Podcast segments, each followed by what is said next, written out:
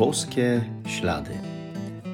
To jest podcast o poszukiwaniu znaków obecności Boga w naszym życiu, o słuchaniu Jego słowa i o trosce o własne zbawienie.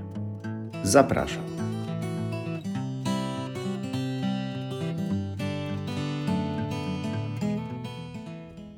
Witam serdecznie. Szczęść Boże. To nie jest częsta sytuacja, że w czwartą, ostatnią niedzielę Adwentu mamy już Wigilię Bożego Narodzenia. W tym roku Adwent jest krótki, dlatego trzeba się sprężać z tym przygotowaniem na przyjście Pana. Trzeba intensywniej czuwać. Ważnym elementem czuwania jest modlitwa.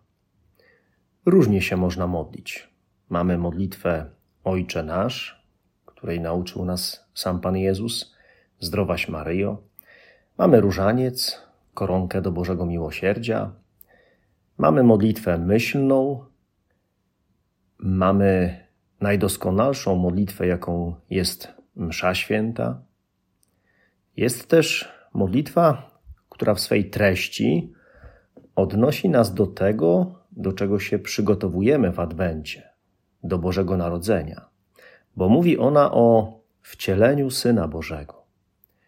Ta modlitwa to Anioł Pański.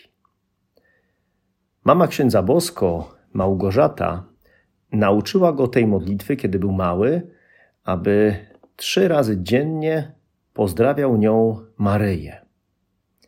A święty Jan Paweł II napisał kiedyś, że dopiero z czasem zrozumiał, dlaczego Kościół trzy razy dziennie odmawia tę modlitwę i wypowiada te kluczowe słowa. Mianowicie, Anioł Pański zwiastował Pannie Maryi i poczęła z Ducha Świętego. Oto ja, służebnica Pańska, niech mi się stanie według słowa Twego. I wreszcie, a słowo stało się ciałem i zamieszkało wśród nas. No właśnie, bo to te słowa wyrażają treść największego wydarzenia, jakie dokonało się w dziejach ludzkości.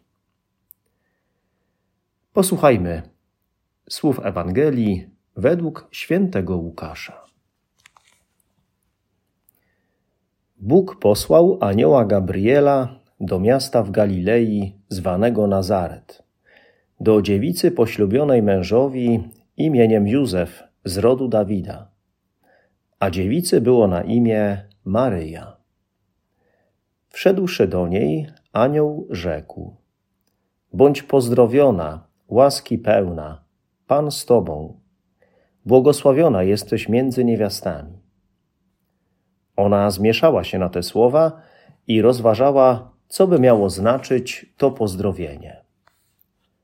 Lecz anioł rzekł do niej: Nie bój się, Maryjo Znalazłaś bowiem łaskę u Boga. Oto poczniesz i porodzisz syna, któremu nadasz imię Jezus. Będzie on wielki i zostanie nazwany synem Najwyższego, a Pan Bóg da mu tron jego praojca Dawida. Będzie panował nad domem Jakuba na wieki, a jego panowaniu nie będzie końca. Na to Maryja rzekła do anioła: Jakże się to stanie, skoro nie znam męża? Anioł jej odpowiedział: Duch Święty stąpi na ciebie i moc Najwyższego okryje cię cieniem. Dlatego też święte, które się narodzi, będzie nazwane Synem Bożym.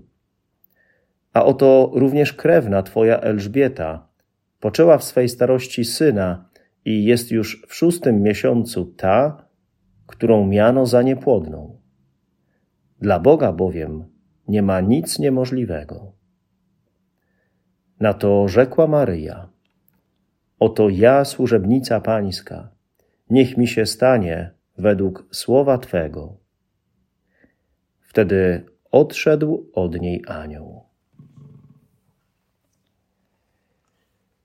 Niewątpliwie zwiastowanie, przybycie anioła Gabriela było dla Maryi wielkim zaskoczeniem, niespodzianką. Możemy sobie wyobrazić jej reakcję, jej twarz, kiedy widzi anioła. A do tego to jego pozdrowienie, że jest pełna łaski, że błogosławiona, szczęśliwa między niewiastami. Maryja się zmieszała. Chodziło przecież o jej intymną relację z Bogiem, o czym mówi anioł. Mówi o tym, że Maryja kocha i pragnie Boga. Pełna łaski, czyli przemieniona przez łaskę, albo mówiąc inaczej, pełna Boga. Anioł mówi: Pan z Tobą. Bóg jest z Maryją i w Maryi. W życiu otrzymujemy różne łaski od Boga: siły, zdrowie, talenty, możliwości. Otrzymujemy też innych ludzi, którzy są dla nas darem, są łaską. Tak naprawdę wszystko, co mamy, jest łaską, jest darem od Pana Boga i to niezasłużonym. Ale największą łaską, jaką możemy otrzymać, jest nie coś, ale ktoś. Jest Bóg. To jest największa łaska. On sam. I to pięknie widać w życiu Maryi. Maryja jest pełna łaski, czyli pełna Boga. Obyśmy właśnie spośród wielu łask najbardziej pragnęli tej łaski, czyli Jego samego, Boga, tego, który jest dawcą wszelkich łask. To właśnie na tę łaskę czekamy w Adwencie, na narodziny Jezusa, na Niego samego. To o Niego ponad wszystko chodzi. My w życiu ciągle byśmy chcieli różnych rzeczy. Ko kochającej rodziny, sukcesów zawodowych czy innych, dobrych warunków życia, samochodu, domu, wielu innych spraw. Ale ciągle za mało w porównaniu z tym, jak pragniemy tych rzeczy. Ciągle za mało pragniemy samego Boga, dawcy tego wszystkiego. Wszystko inne jest zależne od Niego. Wszystko inne nas nigdy do końca nie zaspokoi, nie da nam prawdziwego szczęścia. Tylko sam Bóg, nasz Zbawca. Skupmy się na największej, najwspanialszej łasce, jaką jest Bóg. Ożywiajmy w sobie pragnienie Jego samego. On przychodzi jest pośród nas i chce dla nas najlepszego, tylko żebyśmy go pragnęli. Tak jak Maryja właśnie. W życiu Maryi nie ma nic ważniejszego od Boga. Od sceny zwiastowania nie ma nic cenniejszego dla niej niż Jezus. Co jest tak cenne w moim życiu, że cenniejsze od Niego, od Boga? Mogę to dziś Jezusowi powiedzieć, a przy tym Go poprosić: Jezu, pomóż mi pragnąć Ciebie bardziej niż kogokolwiek i czegokolwiek. Oczyść moje pragnienia, by były takie, jak pragnienia Maryi. Dlatego tak wielkie znaczenie ma to pragnienie Boga w naszym życiu, uznanie, że nic lepszego poza Nim nie może mnie spotkać, bo właśnie kiedy tak jest, kiedy tak pragnę Boga, to właśnie wchodzę wtedy najlepiej w postawę oczekiwania na Pana, w postawę czuwania. I wtedy jest największa szansa na to, że, że go przyjmę w te święta i w ogóle w życiu. Maryja, choć zaskoczona odwiedzinami anioła, zgadza się na propozycję Boga. Chce być pokorną służebnicą Pana. Niech się stanie to, czego chce Bóg choć tak naprawdę nie wiadomo w szczegółach, jak będzie wyglądała przyszłość. Ale on wie lepiej, co będzie najlepsze. Maryja mu zaufała. Oddaje siebie do dyspozycji, zostanie matką Syna Bożego. I w tym momencie, w momencie jej zgody, dokonuje się wcielenie Syna Bożego. Możemy sobie teraz wyobrazić sytuację, w której Pan Bóg nam proponuje jakąś życiową sprawę, coś ważnego, a może już nie raz w Słowie Bożym usłyszałem propozycję od Boga, do konkretnych czynów, decyzji. Jaka była moja odpowiedź? Jaka była moja konsekwencja? Może byłem zaskoczony jak Maryja, ale nie reagowałem na propozycję Pana, albo zareagowałem, ale tylko na chwilę, na pięć minut, a potem się to wszystko jakoś rozeszło.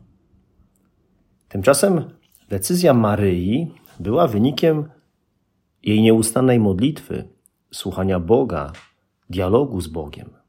Pewnie gdyby nie taka wcześniejsza postawa Maryi, to jej odpowiedź mogłaby być inna, albo Maryja by się zastanawiała nie wiadomo ile. Tu nie ma przypadku. Tak jak w naszym życiu. Jeśli spotykam się z Bogiem często, jeśli mam czas na to, żeby mnie kształtował, urabiał poprzez modlitwę, rozważania, poprzez Jego słowo, to kiedy przyjdzie jakiś decydujący moment, to zachowam się jak trzeba. To zgodzę się na Jego wolę. Jeśli natomiast nieco zaniedbuję Boga, za rzadko o Nim pamiętam, jeśli przypominam sobie o Nim od czasu do czasu, to może być mało. I w takiej sytuacji mogę nie odpowiedzieć jak Maryja Bogu tak. To musi być przygotowane. Moje tak dla Boga musi być owocem modlitwy, rozważania Słowa Bożego, tak jak właśnie było u Maryi. Bo bez tego może nawet nie widzę, nie słyszę, że Bóg coś mi podpowiada, proponuje. O co teraz chodzi w te święta, które już praktycznie rozpoczynamy? Chodzi o to, aby odkryć na nowo to, że Bóg jest tą właśnie najcenniejszą łaską, jaką mamy. Żeby odkryć, że Bóg jest. Jest Emmanuelem, czyli Bogiem z nami. Tym, który w każdym czasie jest dla nas i nami się opiekuje. Odkryj na nowo, że Pan Bóg jest, uciesz się tym i daj się Jemu poprowadzić. Spróbuj Go więcej posłuchać, dać Mu więcej czasu, przestrzeni w swoim życiu. To tylko przyniesie korzyść postaci większego pokoju serca, właśnie radości, sił do znoszenia trudności, do kochania innych, nawet jak to trudne. To również szansa na to, że Pan Bóg pokaże Ci nowe rozwiązania, może pomoże Ci dostrzec coś, czego dotąd nie widziałeś, a co znacznie wpłynie na Twoje życie. Dlatego potrzeba jeszcze bardziej zwrócić się do Niego. Może częstsza msza święta, systematyczna spowiedź, jakaś forma modlitwy, refleksji, czytanie i rozważanie Słowa Bożego.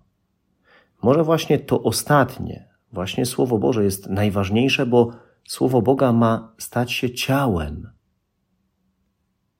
jego wola ma wypełnić się w moim życiu. Duch Święty tylko czeka, żebym pozwolił mu się poprowadzić dla mojego dobra.